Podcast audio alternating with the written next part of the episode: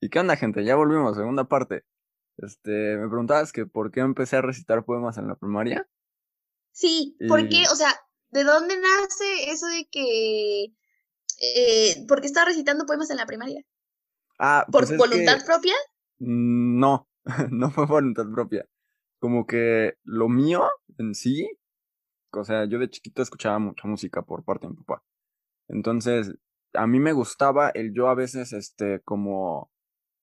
yo escribir ciertas letras y yo me las guardaba, o sea, yo me las quedaba para mí mismo, como de, me aventaba 4 versos y era como de, ah, ok, está bien, y nunca se los enseñaba a nadie, nada, pero un día, creo que fue como 4º, 3º, nos pidieron que empezáramos como a leer más libros y que todo eso de la jornada de lecturas y todo eso, y una maestra se le ocurrió hacer un café literario en el cual podías llevar un libro y explicárselo a tus compañeros, de cómo decirles, este es mi resumen de este libro y se los recomiendo, y ya.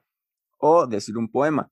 En una ocasión nos dijeron que tenían que ser puros poemas, entonces igual, me puse a buscar poemas con mi mamá, encontré ese, me gustó, y yo igual como que en mi mente, yo como que lo entendí súper así como de, ok, o sea, es un amor, pero a fin de cuentas no están juntos, pero si ella quiere o él quiere, él deja todo por ella o por él. Entonces como de, ok.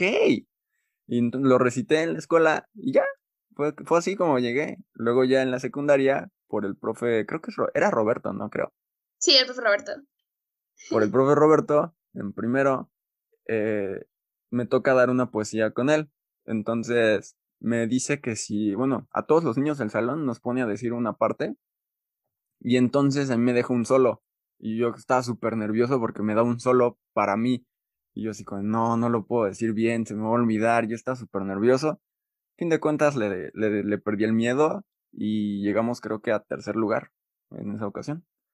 Y luego ya no volví a hacer poesía. Y en 3º fue cuando participé en la poesía para la secundaria contigo y todos los del A y algunos de mi salón. Entonces estuvimos como en esa poesía medio rara.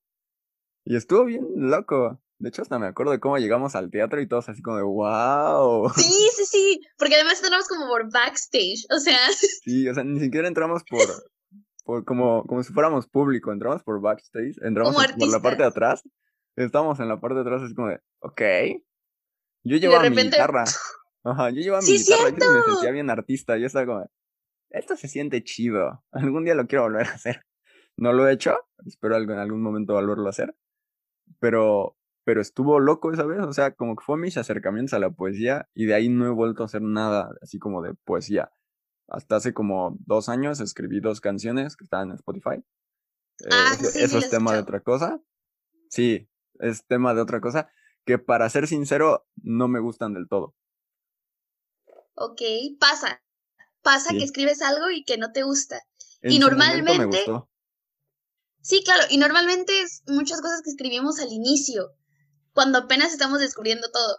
Que claro, hay una evolución en ti mismo, en lo que haces, y ya después lo volteas a ver y lo ves como el feíto.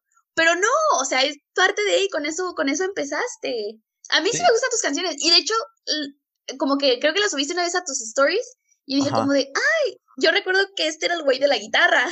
Entonces yo dije como, qué chido que esté invirtiéndole en eso.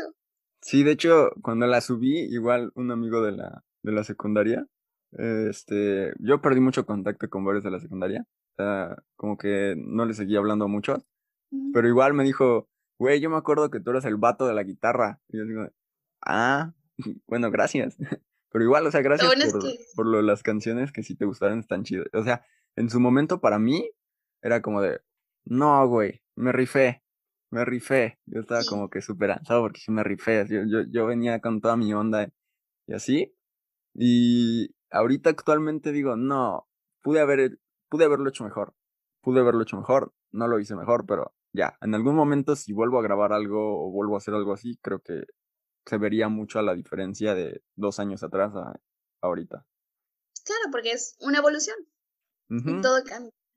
Sí, o sea, a fin de cuentas, pues las cosas son así, o sea, no siempre vas a mantener esa misma mentalidad o esas mismas, pues, referencias que manejas en ciertos momentos de tu vida. Por ejemplo, es lo que tú me decías. Yo supongo que, por ejemplo, el primer poema que diste en ese evento al que fuiste, el Open Mic, supongo que ya no es como que el mismo estilo de poesía que manejas actualmente. No, sí, nada que ver, nada que ver. Sí, y aparte no sé, ¿qué nos puedes decir de eso? O sea, ¿cómo es que tú has sentido esa evolución artística? Ay, es que ese primer poema que escribí, yo recuerdo que hasta me frustré porque lo escribí para ese evento, o sea, lo forcé. Fue como, necesito escribir algo bien. Y que muchas veces las cosas así no salen bien. Sí. A la gente le gusta, o sea, sí hubo como 2, 3 que me dijeron como de, oye, güey, tu poema está chido, ¿no? Ok. Pero ahorita sí como que volteé a ver ese poema y sí es como, ok, como que no lo volvería a leer en público, pero es parte de mí y entiendo que fue en su momento mi gran poema, ¿sabes? Sí, es como lo que te mencionaba. Luego también lo que vi es que registraste algunos de tus poemas, ¿no? Tú registraste algunos de tus poemas. Sí, ese también para mí fue, y lo sigue siendo, como un súper orgullo. Ok. O sea, como el hecho de ir al Indautor, a donde, ni siquiera sé qué significa Indautor, pero es como donde van a registrar las canciones, o arte visual, o sea, todo, letra, sí, música, pinturas, todo eso, o sea, como diseños, que la gente va a registrar. Cualquier cosa. Sí. Según como que para mí sí fue un orgullo. Según yo es Instituto Nacional de Derechos del Autor. De Derechos Ajá, de Autor. Sí. Del derecho, ándale, justo. Uh-huh. Justo eso. Y sí, o sea, llevé todo mi bonche de poemas, pagué mi comisión, que fueron como $260, creo. Y okay, ya, o sea, mis poemas están registrados. Sí, porque vi que los publicaste tu foto fuera del Indautor y le pusiste de caption así de, a ver, róbame mis poemas. Y así de, ok, está chido. Sí. Como de, bueno. Qué loco que te acuerdes de eso, pero sí. Sí, es que, o sea, me acuerdo también. Y el otro día también para todo lo de, o sea, toda la referencia que hay detrás de cómo se me ocurrió invitar a varios de mis amigos a este podcast, fue porque me puse a ver fotos de con quién tengo fotos y quién hacía cosas chidas. Pues ahí tengo una foto de nosotros en Six Flags. Sí, por favor ponla, porque aquí, sí. Aquí en pantalla, aquí en medio va a aparecer una foto de ella y mío en Six Flags, niños como de 15 años en Six Flags. Ahí, una cara súper rara ahí. Ya nos íbamos, de hecho, o sea, ya era tarde. Yo tengo esa y las que nos tomamos en la secundaria, creo, con rétrica, creo. ¿No fueron las de la poesía? No, fueron unas en las que hubo como un evento de talleres, creo, en la escuela. Ah, creo que sí, diste un poema tú, en la parte de al lado de cuento. En la parte de la biblioteca, tú diste un poema y yo me senté ahí con amigos a verte porque nos dijiste, ¿no quieren ver mi cuento? Y ahí estábamos todos ahí sentados viéndote. No, pero sí, ya tengo esa foto. ¿Tú tienes esas fotos? Sí, creo que sí. De hecho, creo que a mí me habías dicho que te grabara, pero se me olvidó grabar porque sí estaba atento. Y no te grabé, perdón. Se me olvidó. Es que estaba atento. Yo ni me acordaba. Ok. Es que no le quería perder el hilo al cuento y yo estaba como de, ok. Y terminó y ya nada más se me paré, aplaudimos y fuimos a comer todos. Porque nos estaban dando como, creo que donitas y refresco. Entonces fuimos por donitas y refresco. Sí. Ajá. Y ya se me fue la onda. Yo estaba como muy entretenido ahí con el cuento, así como de, ok. Y ya, pero se me fue la onda en ese momento. Ya no me acordaba de eso. O sea, yo sí me acuerdo de cómo hasta me habías mandado un mensaje, creo, y me dijiste, ¿me grabaste? Y yo así de, creo que no. Yo en intensa de que, ¡grábame! No, es que estaba chido, eran como los primeros logros, así como de todos ahí. Sí, porque hasta creo que tú también estabas como con la guitarra, ¿no? Cantando. Me pusieron a cantar. Y yo así de, sí. Ay, no. Ay, perdón. Yo no quería cantar ese día, pero me pusieron allá a tocar. Es que yo no quería. Yo, de hecho, me llegó la maestra, la de canto, una de lentes, no sé si te acuerdas de ella. La maestra Lupita, sí me acuerdo. Ajá, llegó y me dijo, oye, ellas van a cantar. ¿te sabes esta canción? Y yo, sí, la vimos en clase. Y cuando me dice, ¿te puedes poner atrás de ellas a tocar? Yo así de, no debía haber dicho que me la sé. Y ya, me senté, yo estaba con mi guitarra así atrás, tocando, y no me acuerdo quiénes eran las dos chavas que estaban cantando, pero se me hizo como de, ay, güey, ya me quiero ir. Yo seguía tocando, y luego ya, nada más se pararon ellas, dieron su ovación, y en cuanto vi que se pararon a dar su ovación, yo me paré y me bajé. Yo no me quise quedar ya más tiempo allá arriba. Pero sí, fue súper de improviso, me dijo la maestra, ¿traes tu guitarra? Y yo, sí. ¿Te sabes esta canción? Sí. ¿Te puedes subir a tocar? No. Pero bueno. Es que eras el vato de la guitarra. Pero también tenían dos, no me acuerdo, este Diego, el otro Diego, el de tu salón. Sí. Y no me acuerdo del otro chavo, Jesús, creo. Jesús. ¡Ah, sí, cierto! Ellos dos también tocaban guitarra y ellos dos también llevaban su guitarra, sí. Y no les dijo a ellos nada, me dice a mí, yo, ay, güey. Sí, los dos eran los dos niños de la guitarra, los dos güeyes de la guitarra del salón. De hecho, si te acuerdas, había varios. Sí, pero como que los de mi salón eran Diego y Jesús. Sí, ya pero éramos varios los que tocábamos guitarra en la escuela. Sí. Es que era ese punch de la época hipster en la que todos queríamos tocar guitarra, tomar café, tomar fotografía, escribir poesía, ser independientes e indie. Rétrica, B612. Tumblr. Exacto, todos. Los bigotitos, güey. Yo me acuerdo que me pintaron uno una vez en la escuela, en mi dedo. No sé por qué Dios. Me dejé. El infinito. Nunca me dejé pintar un infinito. Sí. Yo no. Yo sí dije, no, en un infinito jamás. Pero era esa época súper loca en la cual estábamos, como de infinitos, rétrica y todas esas cosas, como de a fuerzas, soy súper indie. Pero estuvo cool. Creo que se vivió, se aprendió. Creo que eso fue lo que nos formó más que nada para lo de todo esto. Porque a fin de cuentas, después. Sí, más o menos, ¿qué fue? ¿2015?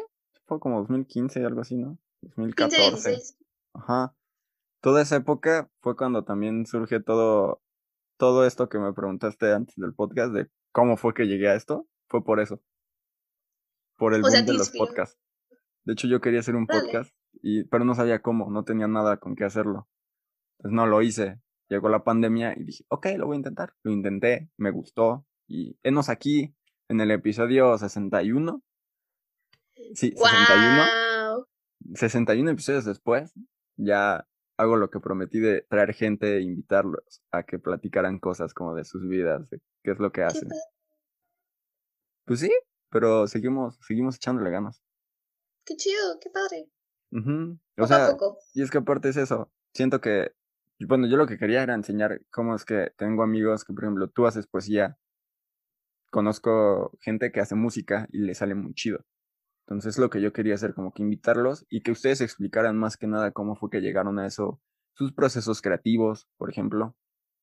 Yo, por ejemplo, simplemente me siento y lo primero que me viene a la mente es de lo que hablo. ¿Tú de qué escribes? Okay. Híjole, es que es lo que te decía hace rato. Cuando yo me esfuerzo a escribir algo, o sea, yo creo que, porque me han preguntado, es que, ¿qué haces cuando no tienes inspiración? Pues no escribes, o sea, cuando fuerzas a escribirte, o sea, te encuentras con el papel en blanco y que no te sale cuando te fuerzas a escribir, o sea, para mí es muy complicado decir como de, ay, hoy me voy a sentar media hora a escribir un poema, no, o sea, para mí sí me da del boom donde sea.